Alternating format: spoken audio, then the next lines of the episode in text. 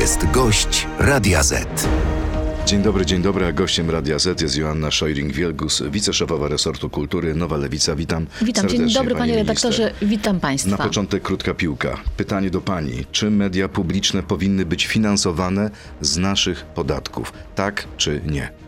Tak, Tak odpowiada nasz gość. To jest również pytanie do Państwa. Później to rozwinę. Tak jest, będziemy o tym rozmawiać. Zapraszam Państwa na stronę radioz.pl. Zapraszam do głosowania. Ale zacznijmy od tematu y, numer jeden ostatnich Mhm. godzin. Wyjście z więzienia panów Kamińskiego i Wąsika. To jest porażka władzy? Myślę, że to jest przede wszystkim porażka y, prezydenta Andrzeja Dudy, który bardzo się zakiwał w całej tej sytuacji, która trwa od momentu, kiedy zapadł wyrok prawomocny, jeżeli chodzi o Wąsika i Kamińskiego. Bo panie redaktorze, fakty są takie, że Wąsik i Kamiński zostali skazani prawomocnym wyrokiem, czyli są przestępcami. Powinni siedzieć w więzieniu. Oczywiście prezydent Andrzej Duda ma możliwość ułaskawiania kogo chce po zasięgnięciu opinii, czasami może to zrobić po prostu od razu i tak dalej. Zrobił co zrobił, ale przyznał się do błędu, czyli przyznał się do tego, że w 2015 roku, kiedy po raz pierwszy ułaskawiał, wyszedł przed szereg, a teraz spróbował grać w taką grę, atakując ministra e, Bod- Bodnara i zwalając jakby, nie wiem, odpowiedzialność na e, ministra Bodnara i cieszę się, że pan minister Bodnar i prokurator generalny zachował zimną krew i tę opinię, którą wysłał do prezydenta Andrzeja Dudy, mówiąc o tym, że nie powinni być ułaskawieni, że to zrobił, że to się wydarzyło. No ale nalegaliście na prezydenta, żeby to zrobił. To zrobił. Ale panie, prez- e, panie prezydencie, Chcieliście, pan mówi do pana Chcieliście go sprowokować i powiedzieć tak, miałeś wtedy, nie miałeś racji. Różnica między naszą władzą, to jak ją sprawujemy, a e, myśleniem o władzy przez Prawo i Sprawiedliwość jest taka, że te rzeczy, które my robimy, i po- powiem tu o e, panu ministrze Bodnarze, on robi to zgodnie z prawem i zgodnie z tym, No tu mają wiele, mu... wiele osób ma wątpliwości, czy zgodnie z prawem. pan co, Mówię ogóle- o prokuraturze na przykład. No tak, ale y, generalnie znam pana Bodnara jako e, fachowca, jako osobę odpowiedzialną. Pan Bodnar nie jest politykiem, więc to, co robi, robi wszystko w granicach prawa i tak jak, je, tak jak wygląda litera prawa. I naprawdę nie dziwmy się, że podjął takie, a nie inne decyzje. To prezydent Andrzej Duda zreiterował. Po prostu. E, zreiterował. Tak. No ale wypuścił swoją decyzją z więzienia Kamińskiego i Wąsika. Czyli przyznał się do błędu, a jeszcze kilka dni temu mówił o tym, że przecież nigdy po raz drugi ich nie uniewinni. Ja w ogóle, panie redaktorze, Wziął pod mam... uwagę aspekt humanitarny. Zresztą powiedział wobec pana ministra Bodnara, że nie stać było go na ludzki gest. Nie wypuścił pan minister Bodnar, chociaż mógł zawiesić wykonywanie kary. Ale to nie pan Bodnar y, ułaskawia, tylko prezydent Andrzej Duda. Ale zwrócę uwagę na jedną rzecz. Ja wczoraj słuchałam w jednym e, wypowiedzi, w jakimś wywiadzie pana Mastalerka. I pan Mastalerek generalnie opisał to, w jaki sposób prezydent Andrzej Duda działa w Pałacu Prezydenckim. On powiedział, że on gra w gry. Że to jest gra, że to, że on jest prezydentem, to jest gra. A ja chciałam panu Mastalerkowi i Dudzie powiedzieć, że bycie prezydentem i pełnienie tej funkcji to nie jest gra w PlayStation. To jest odpowiedzialność za państwo. To jest bycie jakby prezydentem, osobą, która troszczy się o wszystkich o po- Są wielkie, wspaniałe, piękne słowa, ale nie wierzę w to, że pani nie myśli czasami w kategoriach gry politycznej. Mówię tutaj o własnej partii, mówię o Sejmie. Ale Przecież mo- wszyscy gracie jako politycy. Panie redaktorze, bycie prezydentem to jest funkcja. e, która powinna troszczyć się o ogół. I prezydent Andrzej Duda bardzo często się do tych słów e, odwołuje, ale nigdy tego nie zrobił. I oczywiście, ja nie patrzę na, ja, na politykę jako grę, raczej e, na, e, jako teatr, ale to jest też nasza praca. I w tym teatrze, i w tej grze nie można niszczyć ludzi. A propos teatru, będzie teatr jutro w Sejmie. E, Pierwsze słowa, jakie wypowiedział Mariusz Kamiński po wyjściu z więzienia. Panie Tusk, panie Hołownia, niedługo się zobaczymy. Marszałek Hołownia ma kłopot? Myślę, że marszałek Hołownia e, musi e, być po prostu twardym gościem. Co to e, znaczy jutro. być twardym jutro? E, Przede wszystkim pan Kamiński i pan Wąsik nie są już posłami. Opinie są podzielone. e, nie- Mariusz Błaszczak mówi, marszałek Hołownia ma teraz obowiązek umożliwić naszym posłom wykonywanie mandatu. przepraszam, kim jest Mariusz Błaszczak? Jest partyjnym kolegą pana Wąsika i Kamińskiego. Nie jest ekspertem od prawa. Ja Powołuje się słuchałam... na orzeczenia Izby Kontroli E, A Nadzwyczajnej. ja na przykład przypomnę słowa pana Hermelińskiego, szefa Państwowej Komisji Wyborczej, byłego, który powiedział jasno, że oni nie są już e, posłami. Oni oczywiście są byłymi posłami, mogą wejść sobie do Sejmu, ale na salę plenarną nie mogą. I marszałek Hołownia nie może ich po prostu tam wpuścić. Co to znaczy? Pan marszałek Hołownia powinien wydać rozkaz Straży Marszałkowskiej. Moi drodzy strażnicy, ludzie, jeśli panowie Hołow, przepraszam, Kamiński i Wąsik będą chcieli wejść na salę plenarną, macie im zakazać, zastąpić drogę? Nie wiem, co zrobi Hołownia, bo na tyle, na ile go znam, wiem, że to jest y, y, osoba, która nigdy w życiu nie używa przemocy przemocy i nie stosuje takich metod. E, Zobaczymy, co będzie. Natomiast Czyli pewno... pani uważa, że trzeba twardo. E, Tak, uważam, że trzeba być stanowczym, tak. A czy marszałek Hołownia sam nie ma trochę wątpliwości, bo z tego co wiem, do dzisiaj nie wyznaczył na miejsce Kamińskiego i Wąsika tych nowych posłów. E, Tego nie wiem, trudno jest mi oceniać. Na pewno ich karty już wygasły, na pewno też nie dostaną pensji, na pewno też nie będzie pieniędzy na obsługę biura poselskiego, więc nawet gdyby jakimś cudem, nie wiem, przemknęli się na tą salę plenarną, no to będą siedzieć i będą w zasadzie nikim. Ponieważ e, ani ich głos nie będzie się liczył, bo nie będzie takiej możliwości, nie będą mogli założyć biura poselskiego i tak dalej. Natomiast uniewinnienie przez prezydenta Andrzeja Dudę daje im na przykład możliwość startowania w wyborach samorządowych. Na przykład. E, Albo w wyborach do Parlamentu Na przykład, Europejskiego. na przykład. Ale oni tego Parlamentu Europejskiego, panie redaktorze, przecież nienawidzą. A to prawda, że pani szef wybiera się do Parlamentu Nie wiem, Europejskiego, tego nie rozmawialiśmy, na, nie rozmawialiśmy na ten temat. E, Nie, naprawdę, mówię serio, nie rozmawialiśmy Nie na ten powiedział, temat. jestem tu tylko na kilka miesięcy, nie, żeby zrobić porządki? Panie redaktorze, nasze kierownictwa dotyczą tylko i wyłącznie tego, co się dzieje w A ministerstwie. propos kierownictwa, co się dzieje w ministerstwie, co pani zastała w ministerstwie? Jak wygląda audyt? E, W ministerstwie zastałam e, strach. Strach? Tak, tak. Wie pan co, bo to jest tak, że jak ktoś jest urzędnikiem państwowym, to wie, że co cztery lata zmienia się władza. Ale tutaj jak weszłam tego pierwszego dnia do ministerstwa, to zauważyłam strach w powietrzu, strach w oczach ludzi. E, dlatego, że przez 8 lat te osoby w ministerstwie, mogę to powiedzieć śmiało i wyraźnie, były w sposób e, skandaliczny traktowane przez ministra Glińskiego, przez Celina i całą tę ekipę. Co to znaczy były w sposób skandaliczny traktowane? To był mobbing? Nie będę na razie używała takich mocnych słów, ale powiem panu szczerze, że jak sprawdzamy sobie te instytucje, które były zarządzane przez ludzi wsadzanych, przez e, ministra Glińskiego, to nie wyglądało to fajnie. Ale I czy myślę, że prawa to instytucji pracownicze... powołanych przez ministra? Tak. Czy dotyczy to samego ministerstwa? I to, i to, i to, i to. I em, w najbliższym czasie, to już też zapowiadaliśmy, będziemy mieli konferencję, na której przedstawimy y, to, co zastaliśmy po tych dwóch e, miesiącach od wyborów, e, e, od 15 października do 12 grudnia, jakie decyzje Gliński podjął i jego ekipa, ale też odniesiemy się do tego, co powiedziałam przed chwilą, do tego strachu, do tego gnębienia ludzi i tej sytuacji, która Ale na czym to wewnątrz. gnębienie? Dwa słowa więcej mogło polegać. Czy polegało pani Ja powiem, zdaniem? powiem panu to, co było dla mnie w ogóle szokujące pierwszego dnia, że w momencie, kiedy wchodziłam do każdego pomieszczenia, to wszyscy stawali na baczność, tak jakby wchodził, nie wiem, nie wiem generał, jakiś żołnierz. To było przerażające. Może to był wyraz szacunku wobec Nie, państwa? panie redaktorze, to, to, to, to nie chodzi o to. Strach y, i bardzo dużo osób w ministerstwie zaczyna się powoli otwierać i opowiadać najróżniejsze historie na temat tego, jak to było zarządzane. E, Pani minister, e, wie pani jak politycy PiSu nazywają pani szefa? Nie wiem. Nie wie pani? Nie słyszała Nie wiem, pani? nie słyszałam tego. Pułkownik Rympałek. A, ojej, no, ale to już by Bartłomiej Sienkiewicz powiedział, że mówienie jakby o Belka, że on jest pułkownikiem, to jest naprawdę e, niestosowne. On zresztą jest pułkownikiem, jest z tego dumny. Czy nie idzie na rympał, nie łamie prawa? Nie, nie. A jak popatrzy się na uzasadnienie sądu rejestrowego dotyczące likwidatorów TVP i Polskiego Radia? Sąd rejestrowy powinien wydawać opinię do rzeczywistości, a nie do czasu, który był przeszły. Zwrócę uwagę na jedną bardzo ważną rzecz, że e, po, e, że mm, telewizja publiczna i Polskie Radio jest w stanie likwidacji. Do tego ewentualnie mógłby się sąd rejestrowy odnosić, a nie odnosił się, więc Ale stwierdził wszystko jest- jasno, nie można wpisać likwidatorów do rejestru. Ale w, Stwierdził, w że nie 11 ma przypadkach podstaw. już w 11 przypadkach likwidatorzy są już wpisani. Bartłomiej Sienkiewicz, ministerstwo działa zgodnie z prawem i tutaj naprawdę e, nie mamy żadnych wątpliwości. No ale konstytucja mówi wyraźnie, wszystkie organy państwa działają na podstawie i w granicach przepisów prawa.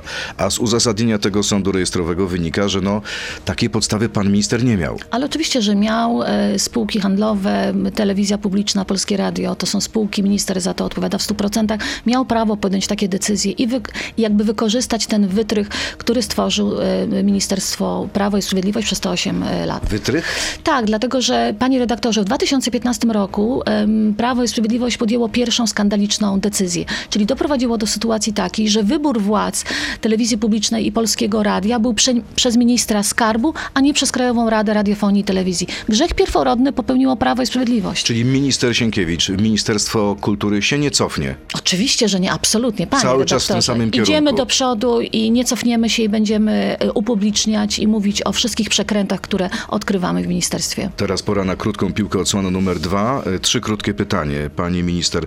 Jak dla mnie Trybunał Konstytucyjny nie istnieje, tak czy nie? Nie istnieje. Sienkiewicz to mój najlepszy szef w życiu, tak czy nie?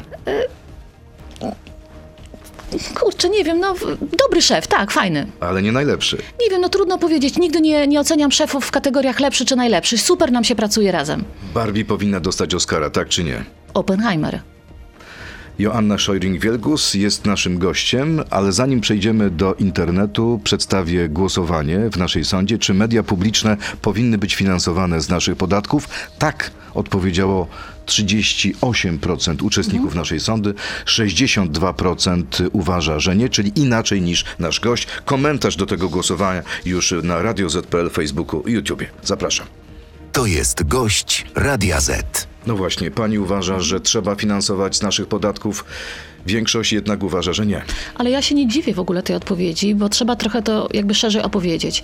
Telewizja publiczna nie ma teraz wśród nas, Polek i Polaków, zaufania i trzeba to zaufanie odbudować. Budowa zaufania potrwa jeszcze trochę czasu. To jest pierwsza rzecz. Druga rzecz jest taka, że oczywiście część pieniędzy powinna iść z budżetu państwa na telewizję publiczną, ale nie w takich e, kwotach, w jakich to mieliśmy, ja obserwowaliśmy przez ostatnie 8 lat. Ja przypomnę, że przez te 8 lat chyba 11 albo 12 miliardów do telewizji publicznej wpłynęło z budżetu. To było z finansowanie budżetowe. Czy Tak. państwo mają pomysł dzisiaj na finansowanie polskiego Jeszcze radia i polskiej telewizji? powiedzieć. Jeszcze jedną rzecz muszę powiedzieć, ponieważ uważam, że powinna być jakaś opłata audiowizualna, ale w pierwszej kolejności jest zaufanie do telewizji publicznej. Jeżeli tego nie będzie, to nikt o zdrowych zmysłach na taką telewizję publiczną Okej, e, nie wpłaci. opłata audiowizualna. Niedawno pan e, poseł Zdrojewski Tak. mówił, że jest taki pomysł, żeby na przykład e, 9 zł rocznie każdy z podatników przekazywał na media. Tak. publiczne. Czy jest w tej sprawie jakiś projekt? Coś robicie w tej sprawie? Jest kilka projektów, które powstały przez ostatnie lata. Mi najbliższy jest projekt, który powstał e, w Obywatelskim Pakcie dla Mediów e, Publicznych, stworzony przez środowiska obywatelskie, organizacje pozarządowe ekspertów. Natomiast teraz na stole, z tego co wiem, jest tych projektów kilka. E, Będzie, z tego też co wiem, wysłuchanie publiczne e, w Sejmie odnośnie nowej ustawy.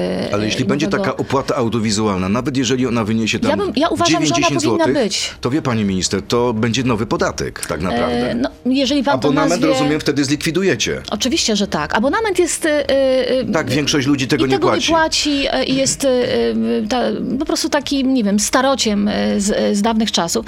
Natomiast powtórzę jeszcze raz, zaufanie do telewizji publicznej to jest pierwsza rzecz, zanim cokolwiek i ktokolwiek wpadnie na pomysł, żeby od ludzi brać pieniądze na telewizję publiczną. I nad tym trzeba najpierw pracować. Ale rozumiem, że kiedy można spodziewać się takiego rozwiązania ustawowego? Myślę, że o, myślę, że trochę to potrwa. Na pewno jest gotowa ustawa o likwidacji Rady Mediów Narodowych. Ona była już w zeszłym roku e, w, e, opracowana przez Senat. Ona jest całkiem dobra. Trzeba tylko być może tam kilka takich, nie wiem, uwag jeszcze, e, nie wiem, doprecyzować, ale ta A ustawa ustawę, już... Mhm. tę ustawę klepnie pan prezydent, myśli pani? Wie pan co, akurat tutaj pan prezydent trochę, nie wiem, wychodzi z tego swojego, z tej gry PlayStation, w, w którą gra i chce na ten temat rozmawiać. Nie wiem, na ile to jest jego gra e, pod publikę, ale ja też uważam, że trzeba, jeżeli chodzi o media publiczne, taką szerową, szeroką ławą, e, nie wiem, wymyślić, skonstruować nowy ład mediów publicznych. Bo one są dla nas wszystkich bardzo ważne, ale one muszą być też takie, panie redaktorze, żeby żaden polityk, żadna partia po prostu nie położyła już więcej takiej łapy, jak położyło Prawo i Sprawiedliwość na media publiczne przez 8 lat. A niektórzy mówią, że robicie to samo teraz. Też położyliście łapę. Panie redaktorze, ja jestem w rządzie od y, miesiąca. Dopiero e, od 13 grudnia y, takich dni roboczych, dzisiaj sobie policzyłam, to jest chyba 26, chociaż pracowałam i w sobotę i w niedzielę, więc e, bardzo intensywnie. E, Miesiąc, panie redaktorze. My jesteśmy miesiąc u władzy, a, że, a dzieje się tyle, tak jak miałabym wrażenie, jakbyśmy już po prostu rok rządzili. No wszystko przyspieszyło. A, a propos tego audytu, a propos oceny Mhm. decyzji pana ministra Glińskiego, e, jest informacja o 126 decyzjach ministra, które nastąpiły w ostatnich tygodniach Mhm. jego rządów. E, Czy te wszystkie decyzje podjęte przez e, Mhm. poprzednika pana ministra Sienkiewicza były błędne? Czy dopiero to sprawdzicie? Y, Wiemy już, że tych decyzji było nawet trochę więcej niż te 126, które, y, którą podaje dziennikarze. Od momentu, czyli y, zakończenia y, kampanii wyborczej od 15 października do 12 grudnia, minister Gliński y, podejmował najróżniejsze decyzje finansowe albo decyzje personalne, czyli na przykład nagle przedłużał, y, nie wiem, kadencję jakiemuś dyrektorowi, swojemu kumplowi, na przykład na 7 lat, tak? Albo jakiejś instytucji dorzucał 100 milionów. Kilka decyzji, że żeśmy cofnęli, na przykład Otwock, tak? Na przykład y, kwestia Biennale w Wenecji, gdzie przecież miał jechać kumpel pana Glińskiego, e, pan Jankowski, e, były już e, dyrektor Galerii Zachęta. Pałac Saski. Pałac Saski zmieniliśmy decyzją ministra zarząd, ale tak jak powiedział minister Gliński, nie ma póki co zamiaru, żeby rezygnować z tego projektu. Minister Sienkiewicz. Tak, tak, minister Sienkiewicz, tak. To jest em, projekt symboliczny, ważny dla wielu Polek i Polaków. Zresztą są badania, warszawiacy chcą tego projektu, ale jest Nie jedna będzie ważna... rezygnacji. Nie będzie rezygnacji, to powiedział minister Sienkiewicz, ale jako ciekawostką muszę, mogę powiedzieć, że wybory były 15, 16 w ministerstwie Gliński podjął decyzję, żeby e, zarządowi dać premię. Tak, i tam były trzy osoby, które te premie dostały. Prezes dostał. Teraz Państwo słuchajcie, 180 tysięcy premii, a wiceprezesi dostali po 167 tysięcy premii. Nie należało się? Panie redaktorze, to jest w ogóle jakiś absurd. To jest więcej pieniędzy niż ministrowie zarabiają na swoich stanowiskach w ciągu roku. To znaczy, ewidentnie widać, że była to decyzja polityczna. I o takich decyzjach i o takich e, działaniach będziemy e, mówić, jak zorganizujemy konferencję, do której się przygotowujemy. Chcemy mieć, chcemy mieć taki gotowy raport tych dwóch miesięcy po kampanii wyborczej, do momentu przejęcia przez nas rządów, ale też innych rzeczy, które zrobiliśmy przez te ostatni miesiąc. Ale czy y, wszyscy powołani przez pana ministra Glińskiego bądź kierownictwo dawnego resortu to są ludzie niekompetentni, czy, a wszystkie pieniądze wydane bez sensu? E, Nie, nie, nie, panie redaktorze, też nie chcę wszystkich wsadzać do jednego wora, Czyli bo to, to nie będzie sprzątanie, do, przepraszam, poziomu sprzątaczki. Panie redaktorze, ja jeszcze nikogo nawet nie zwolniłam. A chciałaby pani? Nie, właśnie, bo wszyscy się mnie pytają, kogo zwolniłaś, kiedy zwolnisz i tak dalej. To nie o to chodzi. W momencie, kiedy się przejmuje władzę, to nie robi się rewolucji, tak? Trzeba najpierw, ja osobiście zawsze chcę poznać ludzi, to znaczy chcę mieć swoją własną opinię na temat e, danego człowieka i sobie tę opinię wyrobić zanim na pani zwolni, to pani porozmawia. To nie o to chodzi. Chodzi o to, że jeżeli jest osoba kompetentna i e, była dobra w tym, co robiła, to dlaczego mam ją zwalniać? Pani minister, pora teraz na pytania od naszych słuchaczy. Jest ich mnóstwo i dotyczą no naprawdę mm, wielu dziedzin sasa życia. do lasa. Tak, od sasa do lasa, tak jest. A propos Pałacu Saskiego. Czy państwo mają świadomość, to jest pytanie pierwszego naszego słuchacza, że otworzyli furtkę, dzięki której każdy następny rząd będzie mógł odwołać władzę TVP z pominięciem Krajowej Rady? Te media zawsze były, czy są dotowane, więc zawsze będzie pretekst, że są nierentowne.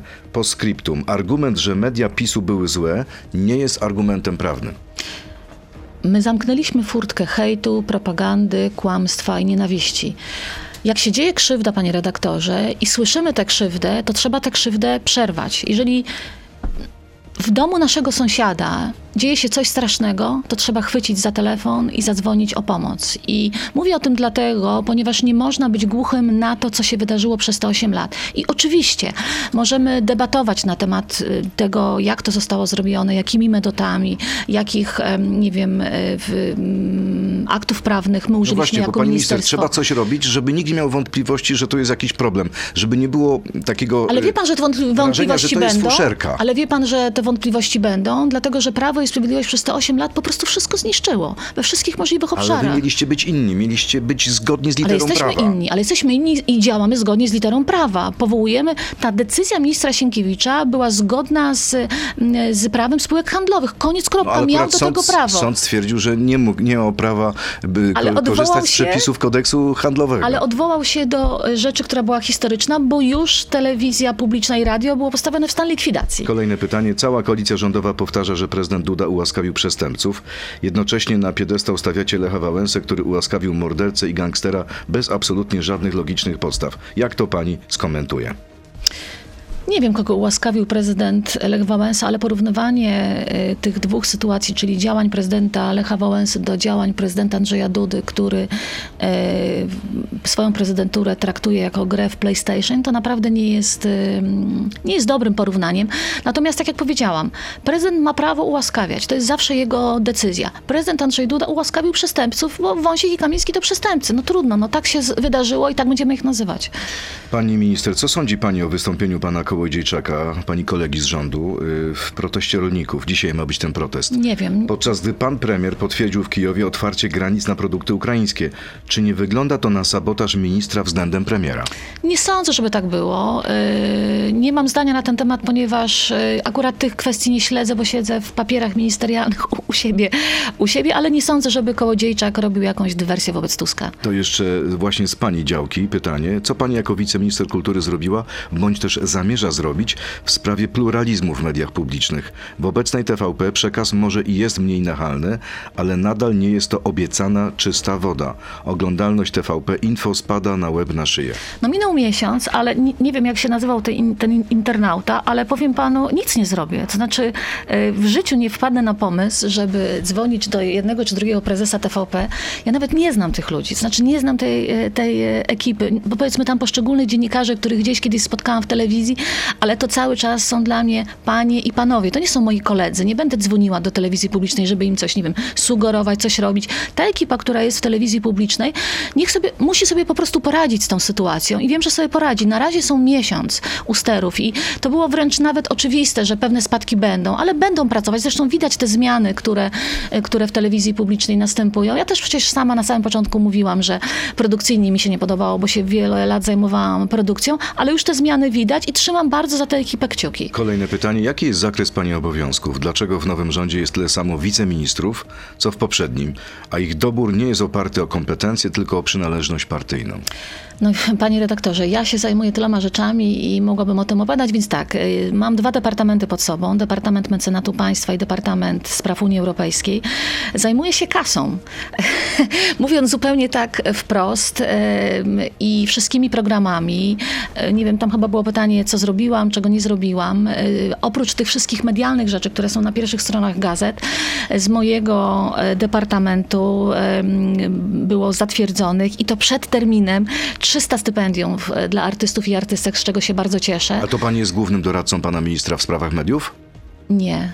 A nie. Nie, A nie. to kto jest? Znaczy, pan minister Sienkiewicz, my, my się podzieliliśmy kompetencjami. Minister Sienkiewicz e, zajmuje się kwestiami mediów, każdy z nas ma swoje kompetencje. Oczywiście spotykamy się na kierownictwie, mamy te kierownictwa regularnie i każdy jakby opowiada o tym, co się dzieje w ich działkach. Powiem zresztą szczerze, że świetna z nas ekipa, naprawdę bardzo dobrze nam się e, współpracuje e, w całym naszym zespole i też widzę, że ludzie w ministerstwie e, przychodzą z uśmiechem na twarzy i to akurat mnie bardzo cieszy, bo uważam, że jak już jest się w tej robocie, to powinno być też, oprócz oczywiście ciężkiej pracy, powinno być też przyjemnie. Czy po wprowadzeniu kolejne pytanie ustawy o mowie nienawiści proponowanej przez Lewicę, prokuratura będzie ścigać kobiety za to, że te nie będą chciały dzielić damskich toalet z mężczyznami identyfikującymi się jako kobiety? Co jeśli taka osoba LGBT poczuje się dyskryminowana przez kobiety? Czy one odpowiedzą, odpowiedzą za to karnie? Ja w ogóle chyba nie chcę odpowiadać na to pytanie, bo to jest jakieś pytanie, nie wiem, e, absurdalne.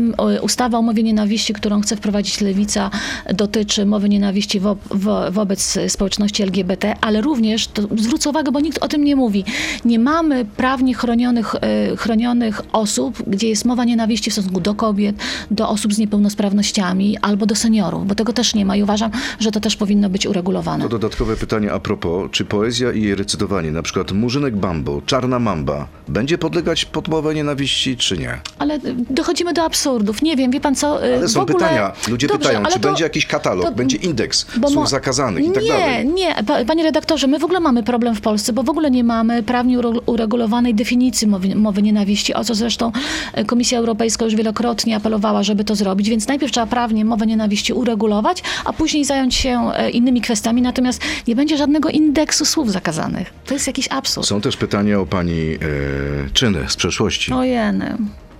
E, czym się różni pani wybryk w kościele od tego, co zrobił Grzegorz Braun w Sejmie? Z wyjątkiem tego, że jedna sytuacja była najściem na miejsce kultu religijnego, a druga była w miejscu, gdzie religia według lewicy nie jest akceptowalna. Ja już tyle razy odpowiadałam na to pytanie, ale też oczywiście odpowiem. E, 60 sekund w kościele, cichy, niemy protest e, z kartką, z, napisa, z napisem kobieto sama umiesz decydować, dwukrotny e, prawomocny wyrok, że jestem niewinna, koniec, kropka. A głosowała pani za uchyleniem immunitetu Oczywiście, że Grzegorza Grzegorzowi Braunowi? Wie pan co, ale mało tego, złożyłam nawet zawiadomienie do prokuratury na Grzegorza Brauna, kiedy zaatakował ministra Niedzielskiego, ówczesnego ministra zdrowia. Uważam, że e, akurat pan Braun e, tych takich e, agresywnych zachowań miał bardzo dużo i bardzo się cieszę, że prokuratura uchyliła mu immunitet chyba siedmiokrotnie za siedem czynów, które, które realizował przez ostatnie lata. Powinien być ukarany? Oczywiście, ja tak uważam, ale oczywiście sąd o tym zdecyduje. Osiem lat, kolejne pytanie. Yy, krzyczała pani na demonstracjach o demokracji, o prawie i konstytucji. Co,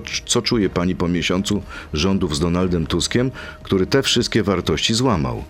Uważam, że Donald Tusk nie złamał tych wartości i akurat y, to jest też taki, wie pan, chichot losu. Ja pamiętam, jak ja wchodziłam do polityki i mówiłam, że wchodzę do polityki, co było też zgodne z prawdą i nie cofam tych słów, ponieważ nie podobały mi się rządy Tuska i Platformy Obywatelskiej, ale bardzo dobrze mi się współpracuje w tej koalicji. Oczywiście nie jest łatwo, bo to jest jednak każdy ciągnie w swoją stronę, trzeba debatować, y, nie wiem, walczyć o swoje, ale dobrze mi się współpra- współpracuje z ekipą Tuska. Tusk nie łamie y, konstytucji, nie, y, raczej działa dla dobra demokracji, tak jak my wszyscy. Pani Joanno, tak ktoś do pani się zwrócił. Chyba pani nie ma nic przeciwko Nie, temu. absolutnie. Pani Joanno, czy pięć gwiazdek to mowa nienawiści? Jeśli nie, to czy można użyć pani wizerunku z tymi gwiazdkami? Ale jak ktoś chce sobie y, mój wizerunek udzielać do różnych rzeczy, panie redaktorze, gdybym ja reagowała na wszystkie... Ja mam kompletny dystans do siebie, tak? Jakby w ogóle nie czytam tych... Y, jestem teflonowa, jak to kiedyś powiedziała moja Nie czyta pani komentarzy w, w, W ogóle. internautów? W ogóle. Ale po co, panie redaktorze? Ja wolę... się denerwować. Nie, to nawet nie chodzi o denerwowanie Ma się. pani w nosie ich opinię? Ale to nie chodzi o to, jak ktoś zadaje mi merytoryczne pytanie, merytoryczne, takie naprawdę z sensem, czy do biura poselskiego, to okej, ja mogę wtedy rozmawiać, ale większość jakby tych komentarzy, które są na Twitterze szczególnie, to, to są naprawdę takie trollowe. Ja wolę wziąć książkę i poczytać albo pójść do kina. Co pani ostatnio czytała? Teraz czytam, e, ojej, czytam w ogóle kilka książek, przepraszam, bo się tutaj odchyliłam, kilka książek naraz. E, czytam e, książkę Magdy Środy e, Obcy. Bardzo ciężka, ale czytam też, e, znaczy czytam, wracam cały czas do tej książki. To jest taka książka Ciała kobiety, mądrość kobiety, Christine Nordham, która mówi jakby o kobiecie poprzez e, e, anatomię. Bardzo ciekawa, polecam. Ale odpoczywam w kinie. Wczoraj byłam na premierze Kosa Maślony, laureata paszportu polityki. Bardzo polecam ten film. Jak?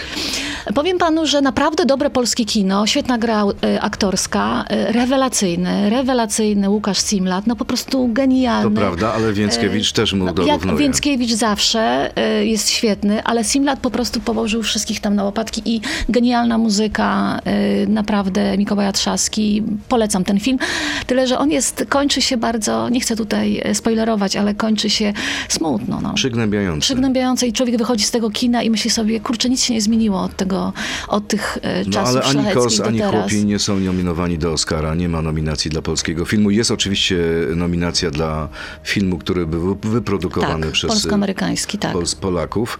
E, wracając do tej, do tej Barbie i do tych nominacji, czyli jednak Oppenheimer. Oczywiście, świetny film. Oczywiście byłam też na Barbie. Barbie jest specyficznym e, filmem. Byliśmy z mężem najpierw na Barbie, a później godzinę później na Oppenheimerze.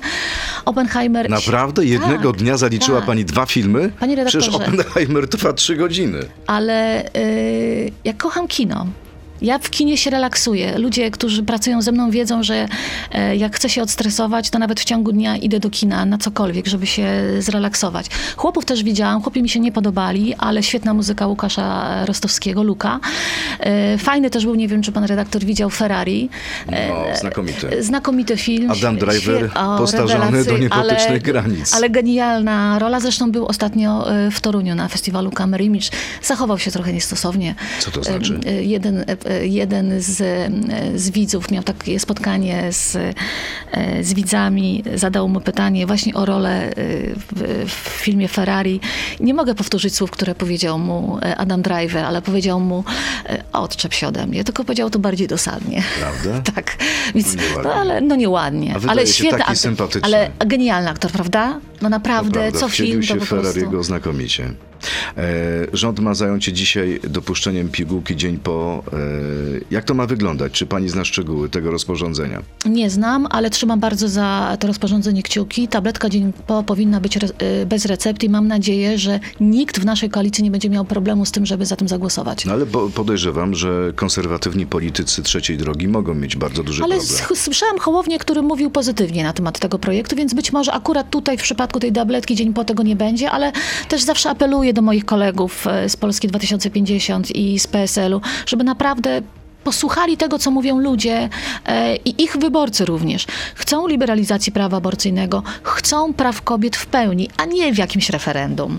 No dobrze, ale mm, to będzie w jaki sposób funkcjonować pani zdaniem? To będą mogły z tego korzystać osoby pełnoletnie, czy też No, niepełnoletnie? no pełnoletnie, tak mi się Czyli wydaje. po 18 roku pan życia. Co, za granicą jest tak, że y, tabletki dzień po są e, bez recepty i też są normalnie dostępne, nie wiem, w aptece. Tak powinno idzie. być? Mhm. Oczywiście, że tak. Panie redaktorze, ja panu powiem, że 20, mój syn ma teraz 26 lat, e, czyli 27, 28 lat temu skorzystałam z takiej tabletki za darmo, jak pracowałam e, nielegalnie jeszcze, e, bo nie byliśmy w, w Unii Europejskiej chyba wtedy, w Londynie. Skorzystałam z takiej tabletki jako osoba, która po prostu przyjechała sobie na wakacje popracować na czarno w Anglii. Bez problemu. 27 lat temu. A nie boi się pani, że to może źle wpłynąć na, nie wiem, zdrowie? Są takie opinie lekarzy, które, którzy mówią, że może być e, zagrożeniem dla zdrowia, zwłaszcza dla młodych e, Nie, dziewcząt, powodować różne zaburzenia Nie. hormonalne. To jest nieprawda. Te tabletki są przebadane. Kobiety zażywają te tabletki e, na całym świecie. Zresztą wie pan, to też nie jest tak, że to jest. Ta, to, to nie są tiktaki, które się bierze. To po prostu jest. Czasami jest taki moment w życiu, kiedy Ale przyzna pani, jak będzie dostępność do tych tabletek, to one mogą być potraktowane Mhm. Nie będą. przez nastolatków jak tiktaki. Panie redaktorze, nie. Kobiety nie są idiotkami, naprawdę. Znaczy, chciałabym y, to wyraźnie powiedzieć. Kobiety, młode dziewczyny nie są idiotkami. Nie traktujemy kwestii związanych z naszą seksualnością w sposób taki, nie wiem, czysto zabawowy. Po prostu, kiedy kobieta potrzebuje takiej tabletki, ja raz w życiu skorzystałam z takiej tabletki, to było wiele lat temu, później nigdy mi do głowy nie wpadło, żeby to robić y, i tak dalej. Decyzję co- każda z nas podejmuje świadomie. A co jak y, państwa koalicjanci, na przykład PSL albo Polska 2050 powiedzą nie? Bo pamiętam premiera Donalda Tuska sprzed paru tygodni, który mówił najpierw pomyślimy o ustawie, która zmieni e, pewne e, przepisy, a jeśli nie, to pomyślimy o rozporządzeniu. My jako Lewica oczywiście mówimy jasno i wyraźnie, że będziemy o to walczyć. I niezależnie od tego, co sobie myśli e, Kosiniak-Kamysz czy Hołownia, będziemy wprowadzać tę ustawę i o tym mówić głośno i ich cały czas przekonywać. Ale, ale jest jedna rzecz, do którą wydaje mi się, że Hołownia i Kosiniak-Kamysz jeszcze nie biorą pod uwagę. Opinii ludzi. To znaczy, jeżeli oni nie zagłosują za ustawami liberalizującymi prawo aborcyjne, to kobiety dają im, dadzą im niezłe bęcki. Będą protesty, naprawdę e, zmierzą się ze sprzeciwem. Tak. Chce pani powiedzieć, że gdyby w tej sprawie sprzeciwił się Szymon Hołownia, to nie ma szans w wyborach prezydenckich?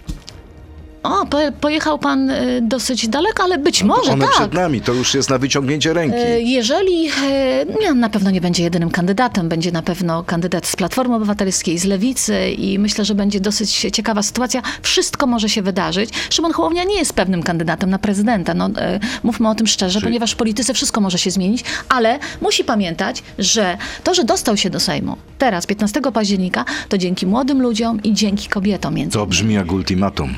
No, panie redaktorze, prawa kobiet to są prawa człowieka i naprawdę ani Szymon Hołownia, ani Kosiniak-Kamysz nie będą e, mówić kobietom, jak żyć. Jeżeli nie chcą tego zrozumieć, to kobiety im pokażą, co o tym myślą. I ja z tymi kobietami stanę na ulicy wtedy. I wtedy będzie pani protestować przed Sejmem? Jeżeli nie Gdzie chcą- marszałkiem będzie Szymon Hołownia? E, Panie redaktorze, nasi wyborcy i wyborczynie z lewicy doskonale wiedzą, jakie mamy poglądy i nie będą zdziwieni, jeżeli my będziemy na ulicach protestowali i protestowały razem z nimi. Ja się w ogóle bardzo cieszę, że Platforma Obywatelska i właśnie Tusk zmienili w tym temacie zdanie, więc zarówno my z, e, z lewicy, jak i ludzie z Platformy będziemy przekonywać Kośniaka i Hołownię Ale do tego, wyobraża żeby pani zmienili sobie, zdanie. pani minister, że ta sprawa może rozwalić, rozbić koalicję? Nie.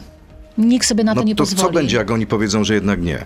Panie redaktorze, będzie składany kolejny projekt, trzeci, czwarty, piąty, tak jak Aż w Argentynie. Oczywiście, że tak. E, To na koniec a propos polityki wyborów samorządowych. Mhm. E, Pani już jest dogadana w swoim okręgu z kolegami z Platformy, bo podobno trwają bardzo poważne rozmowy. Tak, pa, panie redaktorze, trwają na zarządzie w Lewicy. Podjęliśmy taką decyzję, żeby e, Biedroń z Czerzastym takie rozmowy z Tuskiem prowadzili. One trwają, one są dobre. Chcemy iść szerokim blokiem e, Koalicja Obywatelska, Lewica. Te rozmowy są dobre. Zresztą ja w regionie w ogóle mam dobre relacje e, i z Platformą, i trzeciej drogi prawie nie ma u nas, tak? Ale z PSL-em. Ale to jest tak, że gdybyście poszli sami, to macie bardzo małe szanse, no bo Nie. są taka, jest taka, a nie inna ordynacja. Nie, e, nie, to Czyli zależy... dla was wspólna lista z Platformą to jest ratunek? Nie, my po, nie, absolutnie nie, bo my jesteśmy gotowi do samodzielnego startu, jesteśmy na to przygotowani, ale uważamy też, że pójście takim dwoma blokami szerszymi da nam większą szansę na to, żeby pokonać Prawo i Sprawiedliwość. Nie możemy sobie pozwolić na to, żeby PiS w tych wyborach e, A wygrał. platforma, Platformie opłaca się przygarnięcie mniejszego Myślę, koalicjanta? że tak, ponieważ Tusk nie może sobie pozwolić na to, że przegra z PiSem. Więc trzeba iść po prostu szeroko. Zresztą zarówno Lewica, jak i Platforma e, jesteśmy zdania, że w ogóle powinniśmy iść jako jeden blok. Nie chce trzecia droga, okej, szanujemy te decyzje, więc my pójdziemy naszym blokiem, oni pójdą swoim i takie dwa bloki, mam nadzieję, że zmiażdżą Okej, Prawo ale oczywiście y, mówimy tutaj tak naprawdę o wyborach do, samorządu, Tak. do sejmików wojewódzkich, bo one dają... No nie tylko, będzie też być może tak w miastach e, różnych i gminach, że też pójdziemy... Ale sądzi pani, że bez lewicy Tusk, czyli Koalicja Obywatelska może przegrać z PiSem? Y, Uważam, że nie możemy sobie pozwolić na stratę nawet jednego głosu, więc lepiej matematycznie pójść razem niż osobno. Widzi pani, że tu jest bardzo duża szansa, bo bardzo mało Tak, czasu widzę. jest. Nie, oczywiście, że tak. Ja jestem zre- przekonana, że my wygramy te wybory samorządowe i to tak miażdżąco. Ale y, szansa na jedną listę. Y, Nie, na jedną nie, dwa bloki. Znaczy tak, dwa bloki, ale jedna lista Lewica i Koalicja, Tak, to tak, jest tak, tak. bardzo prawdopodobne. Tak. Ostatnie pytanie, bo jest bardzo ciekawe, pana Bartłomieja. Dlaczego kobieta nie jest objęta wedle prawa poborem mobilizacyjnym w razie konfliktu zbrojnego? Dlaczego mężczyzna, ojciec swoich dzieci musi ryzykować swoje życie, a kobieta bezdzietna nie, bo jest kobietą? Czy to nie jest dyskryminacja mężczyzn? Ja nie wiem, trudno jest mi się e, e, do tego odnieść. Może to jest pytanie do ministra Się, y, nie Siemoniaka, tylko Kośniaka, Koś- Kamysza. e, Myślę, że to jest py- pytanie do Kośniaka. Niech on się tym zajmie. To jest ciekawe pytanie. Ale w Izraelu kobiety są e, powoływane do wojska. Wie pan co, wiem, że niektóre kobiety chcą po prostu być w wojsku i to jest po prostu ich wolna wola i niech sobie idą. Ja na przykład nigdy nie chciałam być w wojsku, nigdy mnie to nie interesowało, chociaż nieźle strzelam. Strzela pani? To znaczy, wie pan Z co, broni nigdy... krótkiej czy długiej? Nie, nie strzelam, żeby nie było. Nie strzelam. Kilka razy zdarzało mi się na strzelnicy gdzieś strzelać, e, ale to dawno temu i zawsze celuję naprawdę w sam środek. Nie wiem dlaczego, ale jakoś tak może mam jakieś zdolności. Kobiety tak mają. Nie wiem, ale byłam, pamiętam, jak, jak e, strzelałam gdzieś tam na strzelnicy e, w, w kilku miejscach, z ciekawości nawet, to byłam zdziwiona, że nawet w moim wieku, kiedy już mam okulary, jestem w stanie normalnie wycelować w sam środeczek. Niesamowite. Tak, sama byłam, Gratuluję. ale no nie wiem dlaczego. Być może mam jakieś zdolności, których nigdy nie odkryłam, ale nie chcę ich odkrywać. Naprawdę, absolutnie nie chcę do nikogo strzelać, nie kręci mnie to. Kręci mnie kino, teatr, kultura i w ogóle praca w ministerstwie. Z Bardzo Bartłomiejem. Sienkiewiczem, Oczywiście najlepszym szefem. najlepszym szefem. Joanna Szojring-Wielgus, wiceminister kultury, Nowa Lewica. Bardzo pani dziękuję. Dziękuję serdecznie. Życzę miłego dnia. Dziękuję I kolejnego wzajemnie. dobrego seansu. Dziękuję. Dziękuję. To był gość Radia Z. Słuchaj nas w Radio Z i na player radioz.pl.